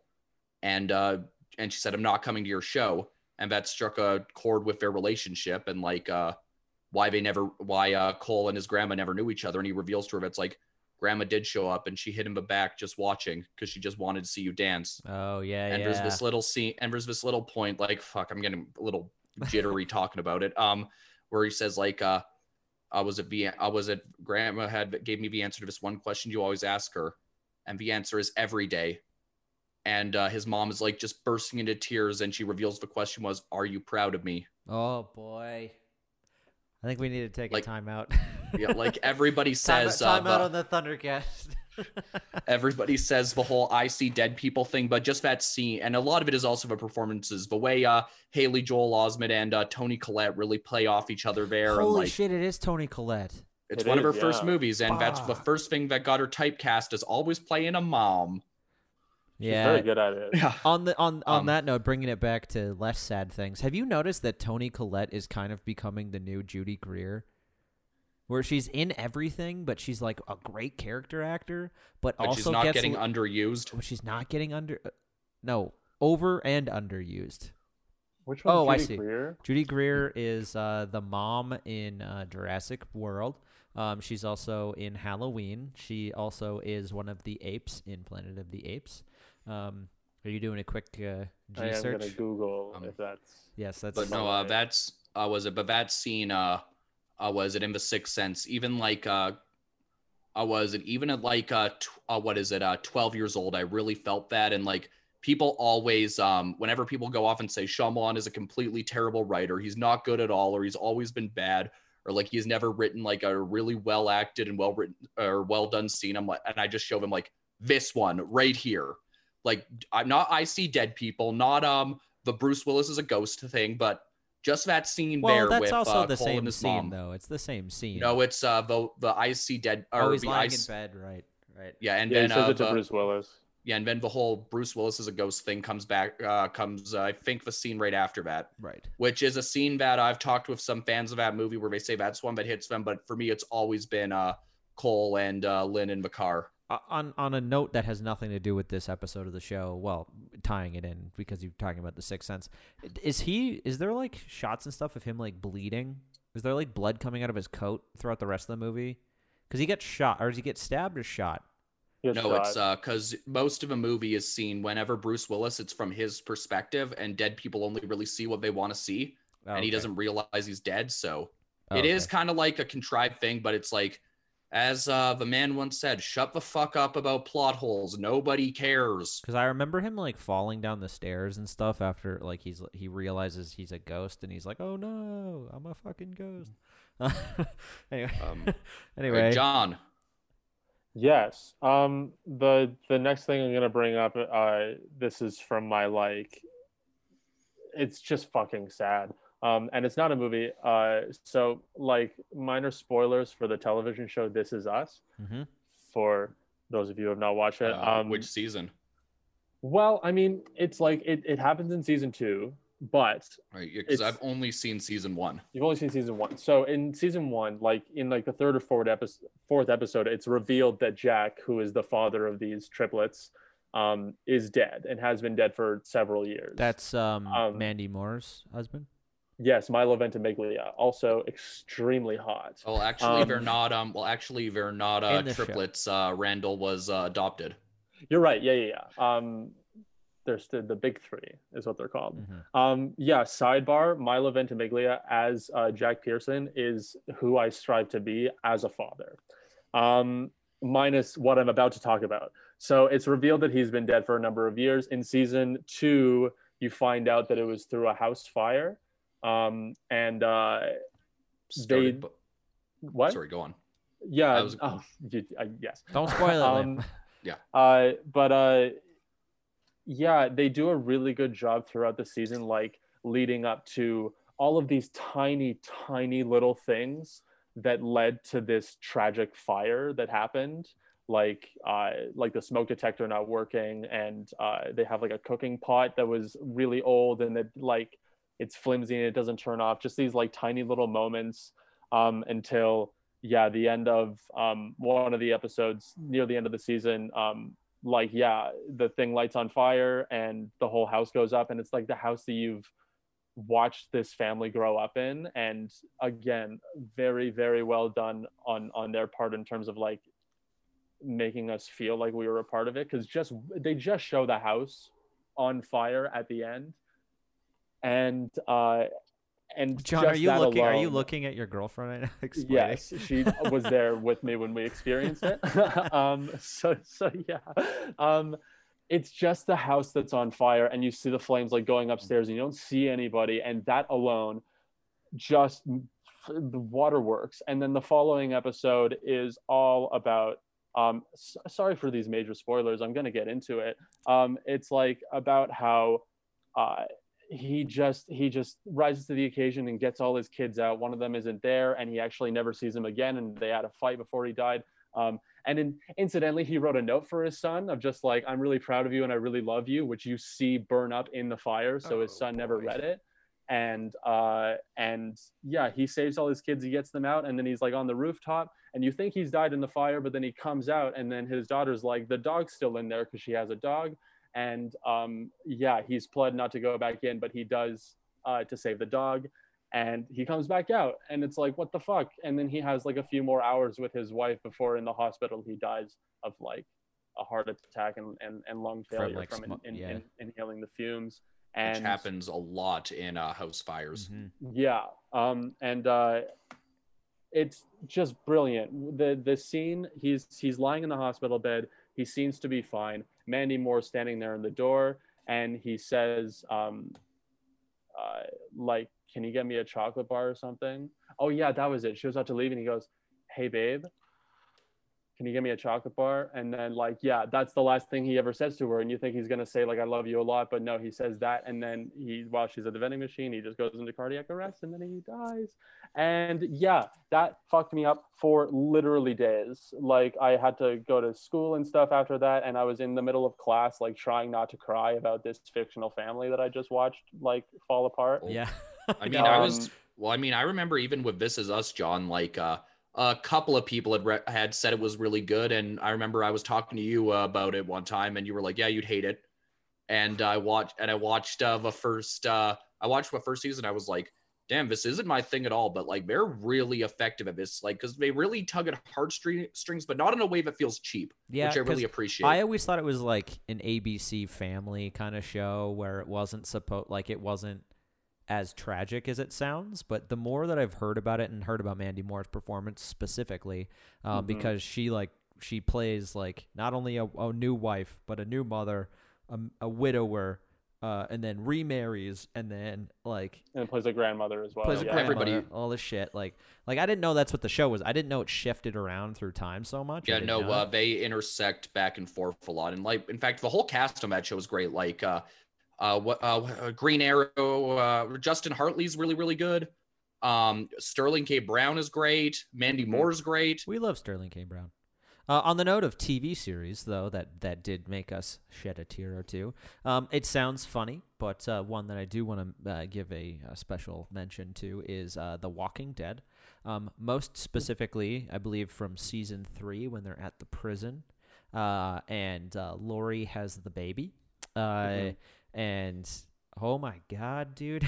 like, I was right there with you. yeah, yeah, and but Uh, like more this with- specifically when Carl comes out with the baby, and and and like yes, it is a meme now where it's like Carl, um, Carl. but when you saw that on TV and you saw the anguish in Andrew Lincoln's face and like how he's like you had to fucking do that by yourself and he, but he's also sad that his wife just died but he knows his son is going to have to carry this on but he also has to raise a child in the zombie apocalypse and like all this stuff and he's like so fucked up and he does the Carl thing but like that that when he does it and then he stands up and he's like fuck me like I wish I could have been there. I wish I could have done it and like ugh just a special special mention there because I, I I was I was there for that moment. I didn't watch any more of The Walking Dead after that. I was not super into it, but anyway, um, I Um, do want to maybe dive into books if you guys are into. Um, I mean, it was my turn, but oh, go ahead, Liam.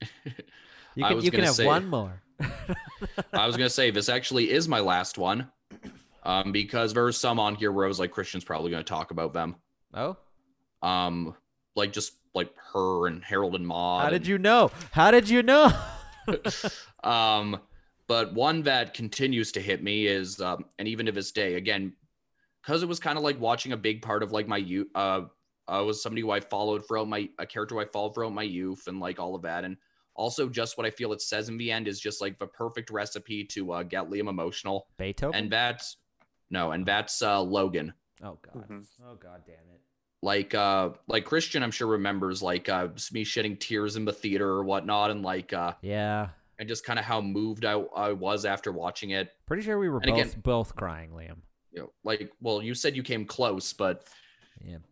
um, and again, a big part of it is watching like, uh, so, uh, was it one of your favorite characters in fiction from when you were a kid or whatnot, or in the movies, like, just like get old and die and whatnot, or like just two people in that whole franchise that you genuinely cared about, like those being Professor X and Logan. Um, but I think what it really comes down to in the end is just it kind of reminds me like what I what I look for when I see movies about heroes or heroism, which is that like uh, uh was it throughout that movie and throughout as Lucas has said in the past, it's unrelentingly miserable. Like you, a lot of it is watching uh, Logan and Professor X just suffer through all these terrible, terrible things. But at the, and at the end, like uh, Logan's about to fuck off and just leave, but then like when he realizes what's going on, like he knows he can't, and it kind of just, uh, it's like I know. Um, what what think an episode of the Thundercast? Tell me about it. Um, it's mainly just what it says about heroism and like all of that, where it's like you can be completely broken, torn apart, like the whole world can just completely run you down. The worst possible things can happen to you, and like uh, it may seem pointless or whatnot, but it does the whole children of men kind of hope thing, where it's like, you know what, even if like it may not mean too much in the grand scheme of things in the end, like it's okay to go out and fight the good fight, stand up for what you believe in, and uh, was and protect what you love. And uh, that's the kind of stuff that uh, when I see, uh, as it's called, the hero's journey or whatnot, that's the kind of stuff that always will win me over. And like, just again, just after that movie, I was almost like, I don't want to review movies anymore. like, I was This like, this. it. This is the movie. Like I even said to Christian straight up, like after it was over and I had that experience, I was like, I don't, and this is something I will never say, like pretty much anytime where I'm like, I don't want to make any bold statements, but I was like, I think this could very well become one of my favorite movies. And it since has. Yeah. Yeah, like, you know, just like, and just the fact that like, there's that whole scene where like uh, Logan's impaled into the tree and like uh, he's slowly like giving away, starting to fade, and he's just holding his daughter, who uh, like his heart, and saying to her like, uh, like just like the whole "Don't be what they made you." So this is what it Oh. feels like. Yeah, and like, and even just at the end, like they ended on that perfect frame of like, uh, uh what is it? Uh, and then like after uh, Laura and uh, the other uh, ex kids go off, like she comes back and she flips over like the cross because it's like Logan wasn't a religious man. It's like this is his crest. Honestly, And, like, uh, Liam, that's the part that got me more is when she comes back and turns it from a cross to an X, and I knew it was going to happen, and I still was like, God fucking damn it! It's still perfect. Like, Yeah, it's just like I mean, it's just like as the end credits say, like the man came around. yeah. oh, what an episode, boys! What a what, what an episode of the show. Um, I don't know if I could top that, but I'm gonna talk about Harold and Maude anyway. Which is another movie Chris I watched with Christian because I had never seen it. Yeah, we watched it a couple of years ago, like three years ago or something like that, Liam. And I had seen it, Mm. what, like about four four years ago. Um, I've I've seen it a number of times since. Um, I watched it with my ex girlfriend, uh, and like, she loved it, and I was and I was like, oh man, it's a movie from the seventies. This is gonna be boring. And then then I watched the it. film student. Like Yeah. unbelievable. yeah, and then I watched it, and I was like, oh, get your head out of your ass, you fucking idiot. Kind Um, of like what we say when it comes to watching Avatar. But anyhow, continue. It's not my thing. Um, have you not? Have you seen Harold and Maude, John? Myself, no. You recommended it to me a while ago, and I still haven't. You should watch it. I'm gonna try my best to talk about it without spoiling it.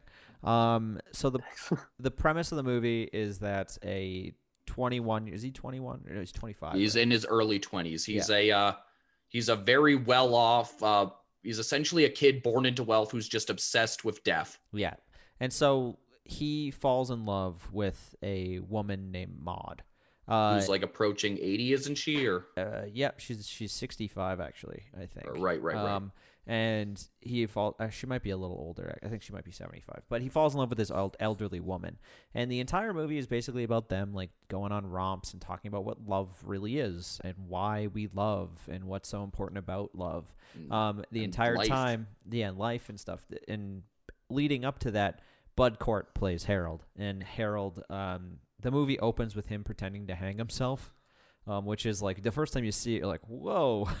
And then his mom's like, walk, just kind of walks past him, ignores him. And she's like, dinner's almost ready. And he's like, fine. he like, because he's hanging, right? And he's just like, okay, fine. Um, but then the rest of the movie is like his mom setting him up on these dates, and he intentionally tries to ruin them. Um, like by setting himself on fire, or like yeah, uh, just doing all this shit. But this event happens at the end of the movie, um, and Harold can't do anything about it. He can't do anything to stop it, and he tries his best, and he tries so hard, and he can't do anything. He can't do anything to fix it, and he can't, uh, whatever. And Maude has this line uh, that, oh my god, I'm gonna fucking cry right now. don't uh, say it, don't say it, don't spoil it. yeah, I, I can't. You I can don't. say it. Okay, where she grabs Harold's hand and she just says, "Just love, just love Harold," and he's like, Go love some more. "Go, go love some more," and he's like. And I, every time I see that, I got goosebumps right now. And every time I see that, I'm just like, get fucked. like, hmm. like, oh, you hit me. You hit me right in the feels. And and mostly just because everything leading up to that point, you you know how much love is in this relationship and how much they they care about each other and how much they they they love one another, but more so how much how much Harold loves Maude and how much he needed her to show him the way to And just being a loving live. person again and to love and to live. Um, because Harold is very much a person some more. is very much a person as well dealing with his own demons. Yeah, and and it's so glad I'm I'm so glad that this movie was made because it shows you that other people can suffer with you, but maybe their suffering is different than yours, or they their perspective on things is different than what than what you may see, and how important it is to accept other people's perspectives, and ah, it's just so good. Anyway, um, Got one more for us, John. Um, the Great Canadian Baking Show. Um, they send home they send home one person each week, and some of these people, man, are so lovely. All they want to do is bake, and they get sent home, and it's the worst. It's the worst part. I have legitimately cried to watching people go home. is this is Um, this unintentionally the saddest and the funniest episode of the Thundercast? I think I think it might be. We got there. I think I think if we were to just cut it here, it would just end on like a wow. Uh, yeah, happy to do that. You guys remember Salò and or a thousand or a hundred years of Sodom? anyway, I um, once cried in an episode of A Thousand Ways to Die. Just people damn. dying, man. I've cried at YouTube videos. We're fucking all three of us are so emotional. Um, okay, I think I think uh, I did want to mention a couple books that made me cry, but I'm just gonna pass by them just because I don't want to get too much into it. But a book that I do really suggest everybody go read because I think it's a really important thing, especially right now. Um, is a book by Nevil Shute, uh, and it's called On the Beach, um, and it's about uh, it's about Australia, um, pretty much. Um, but what it's about is uh, Australia is the only place in the world where the bombs from nuclear war have not hit yet. Um, so everywhere else on the planet is just a nuclear wasteland. And the nuclear clouds, like the fallout, is making its way to Australia very, very slowly. And the only people on the planet are the people who live in Australia. And there happens to be an American submarine pilot there and his American submarine.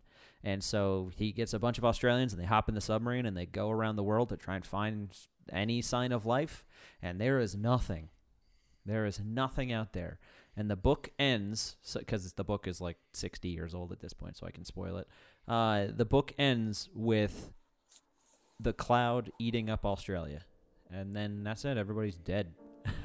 it's so That makes sense. It's so grim, but it's also like it hits me in like really, really hard ways. I'm trying to see if I can find it on my shelf. Um, another book too is The Sound and the Fury by William Faulkner because Caddy smells like grass.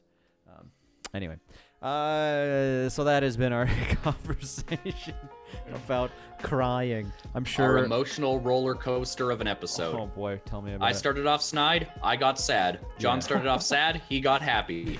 And Christian, well, you just Christian had, sad. Christian got two beers in him. so what happened? Anyway, uh, we are going to go for a break, and once we come back from our break, we're gonna dive right headfirst into what are we diving into, Liam? Cool Wars. Cool Wars. That's right. Uh, so we will see you very soon.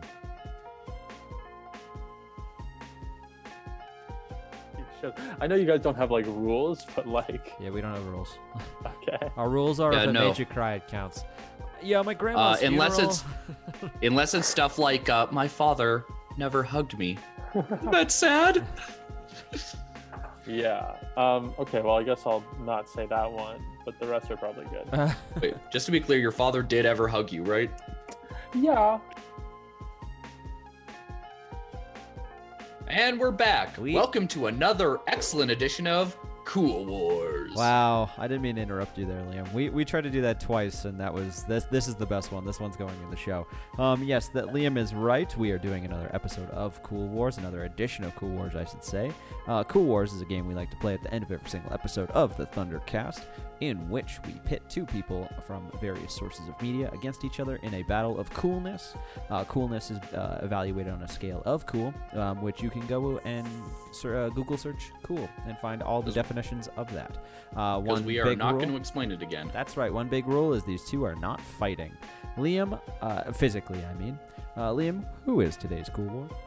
Uh, this one is one that actually includes one of my favorite characters of all time, and uh, it is Daredevil Christ. Oh. versus Captain America.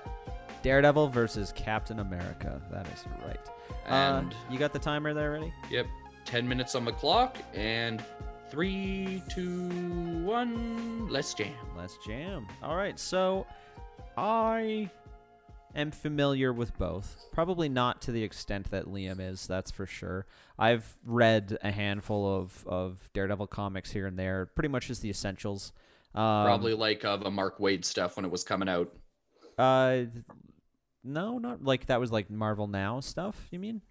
Uh, no, this was like coming out around the same time as like uh, uh, was it X Men, Avengers versus X Men? Oh no, I actually wasn't reading a lot of that stuff. Um, I read more of like m- like mod, super modern, like Marvel Now stuff. But I meant more so like the essential stuff, Liam. Like, like you know, uh, uh Death of Elektra and yeah, uh, Frank Miller's. Uh, saved and yeah mostly frank miller stuff to be honest with you um and then my knowledge of cap is purely mcu based um Mm-hmm.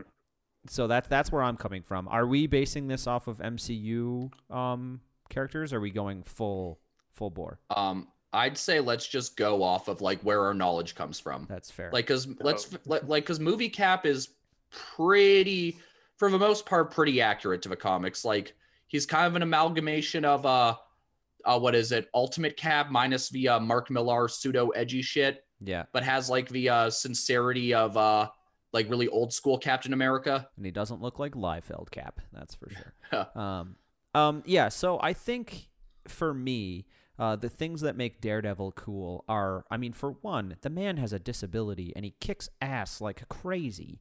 Um, Well, but not only does s- he have a disability, but he kicks ass in multiple ways. Like he kicks ass as a superhero, but also as a fucking lawyer. Um, I was gonna say that like the reason why Daredevil is, uh, what is it? Probably next to Batman, my favorite superhero is because like most superheroes have an ability added onto them, like whether it be or like just have so many other resources or whatnot. Well, Matt Murdock had an ability taken away from him. Mhm. I was in fact Frank Miller makes it very clear that Daredevil does not have superpowers. He's trained his other senses to be heightened, but it's not superpowers. Right. Um, and uh, there's also a fact that like Matt Murdock is always dirt poor, down on his luck. Um, like uh, he's not always a successful lawyer. Um, and I feel like just with the whole the whole reason Daredevil always inspired me is because it shows that you could learn to make the most with having a disability. hmm And I feel like that's a really empowering and important thing to uh, teach to a lot of people. I would agree. Um, part of why Cap's cool is because, like, as much as I am a very anti-America fuck yeah thing, is that um, Cap kind of represents uh, probably some of the good good aspects that are uh, encouraged in American culture, like just being sincere and like uh, protecting your people and whatnot. Yeah, and not necessarily like I mean the patriotism is also a really important part of Cap, but it's not like his main like I mean his name is fucking Captain America. Um so it's quite literally a part of his ma- his identity, but even in I mean more specifically in the MCU cuz like I said earlier that's my that's my um awareness of Cap is that he breaks away from that like quite heavily and very when- quickly. In fact, even when he enlists in the first uh, in first Avenger, uh, what is it when uh, uh, Stanley Tucci is saying things to him like, which I feel like really cemented him. He's like, "Do you want to go kill some Nazis or whatnot?" He's like, "I don't want to kill anybody. I don't like bullies." Yeah. Um, Is this going to cry? Are we going to cry again? no. um, uh, John, what are you thinking? Um, I uh, I kind of I agree with you both. I don't know how much more I can add to the argument. Um, I wouldn't. I don't know if I find Captain America necessarily cool. Like, Well, I remember you were Team Iron Man when Civil War was coming out. Yeah. indeed. You're a Um, fascist, John. Oh, is that what that means? No, both of the, both of them in that movie and in the comic book have very poorly constructed arguments. yeah, yeah. cool. If Daredevil was involved in Civil War, I would probably just choose whatever team he's on. That's most of the reason why I was on Team Iron Man was because Spider Man was on the team, and I I like think Daredevil is really cool. I've also read like some Daredevil comics and like have read nothing about Captain America. Yeah. I Have you seen the show? Have you seen the show though? I thought you watched the Charlie Cox show. Oh, I did watch the Char- Charlie Cox show. Absolutely, that's the that's the main thing I know um, about it. And uh, and yeah, he's really cool in that. Um, I think one thing Daredevil has over um, Cap is that Cap only has one really well-regarded run in comics, which is Ed Brubaker's for the 2000s, Yeah. and that's where they introduced like Winter Soldier and all of that. Um, well, Daredevil has two insanely well-regarded. There's the Frank Miller one from the 80s, and then there's uh, Bendis's Daredevil. Mm-hmm. Uh, was it from the 2000s, which is my personal favorite run on comics of all time. I feel like Um, this is a this is a Liam Cool Wars, and that's totally cool because you're making very fucking valid points. Um, Absolutely. yeah, I, like I was I was getting at with like I mean they're the thing is for me they're both fucking cool. um, it, it's it's funny though that Daredevil continues to kind of go down like the grim dark um, alley because he fights in alleys a lot. Um, but it's he's kind of continuing to go down that like grim dark path, while Cap is always going up in the in in terms of being like a like a idealistic um, person to like you know like idolize. even when and- it's even when it's like espionage stuff there's always like uh the hopeful stuff or whatnot and the more light things Yeah. Um, having said that, though, for my personal sensibilities, I think one definitely outweighs the other um, in terms of what I think is cool. Um, but yeah, I think I have mine. um i was gonna say uh one more thing with daredevil which is that uh one thing he has is that uh, over a lot of superheroes i'd argue like let's compare uh daredevil to uh somebody like spider-man where uh, when you do a peter parker story or whatnot they're always pretty mundane and boring. Well with matt murdock they're always usually there's always a lot more like intrigue or whatnot and like you have a multifaceted faceted character where like you could have a daredevil story where it's not the where daredevil's barely in and it's just matt murdock in a court case and it's still super engaging. Well once you do like oh peter parker is uh, in high school or whatnot most of the time it's not very interesting or even like uh, just bruce wayne going to social gatherings or whatnot Yeah. like there's that cool there's that really cool element of like uh of like the dual identity is just as involved as the superhero identity Right. Yeah. Agreed. and Lord. that's yeah i think that's why uh i'm showing myself as a bit of a daredevil fanboy but Hey, Liam, remember that time you dressed as Daredevil for Halloween? yep and uh my good I'm not buddy going. uh I'm not going deeper into that yep, story. and uh my buddy dressed up as the punisher Yeah. There's a lot more to that story, which many of you know, which you will never hear on this podcast. Anyway, I, Liam, I think you can end the timer there. all right Okay. and it stopped On the count, how much time did we have left? two minutes Okay, that's yeah. Usually we clock it around like eight to nine minutes for Cool Wars. I think that's fair. Um, having said that, on the count of three, we are gonna say who we like mo or who we think is cooler, not who we like more, but who we think is cooler. Ready? Three, Three. two, two one. one Daredevil. Daredevil. 100% is Daredevil. He's so much cooler. I agree. yeah, I don't really think there was much of a competition there. I think I think Daredevil pulled ahead definitely in the first quarter, and then like uh, Cap definitely had a second quarter hit there, and then uh, the quarterback came in, and i mean Lu- if lucas were here he would have fought me hard on uh cap I think so. I think so. Oh, sorry, Lucas. Lucas, that's what Not doing you happens when you don't come to the show. Oh, also, uh, one last thing I, I will say about Daredevil is that uh, I guess this is another recommendation, and that's um, uh, was it that the first season of Daredevil? I'd argue is probably the best piece of su- of visual superhero media that's ever been made. okay. Like, I honestly think it's that damn good. Have you ever seen Hudson Hawk? No, just kidding. That's a Bruce Willis movie from the 80s. Um. Anyway, uh, are you guys ready for the outro? I'm ready to do this. If you guys are ready to do this, I'm gonna do it. Ready? Uh, thank you for listening to this episode of the Thundercast. Um, if you like what you heard, be sure to follow us on uh, social media by going up and looking up on Instagram, Facebook, and YouTube, Thunder Lizard Collective, and on Twitter we are Thunder Lizard OG. You can find us on Patreon by going to patreon.com/slash Thunder Lizard. On that note, I would like to thank our patrons. So I would like to thank Kate, Tanya, Scott, and Manos. So thank you very much for everything you do for us and listening to uh, the various things that we have ahead of time. So uh, a couple of things that you get with the Patreon is you get to listen to the, the uh, episodes of the Thundercast ahead of time. So if you wanted to hear all of our stuff about crying and whatnot a day early or a day or two early, this would be the place to do it. So patreon.com slash thunderlizard. Um, if you liked what you heard, be sure to tell a friend, share us on social media, follow us on Spotify, give us five stars on iTunes, and do the equivalent on any other streaming platform. Uh, we also have another show called Thunder and Dragons, hosted by uh, our friend Lucas. He is the Thunder Master. You can find this podcast on all streaming platforms. Um, it also stars Liam, myself, and our friend Dan, as we romp through a uh, D&D adventure of Lucas's creation. This has been the Thunder. Oh, what were you gonna say? I was gonna say, the uh, was it the misadventures of three of four white dudes making shit up. That's right. I wish we changed that by now, but we haven't. This has been the Thundercast for this week. My name is Christian. My name is I'm- Liam. And my name is John. and I'm really sorry. Thanks. Damn it, John.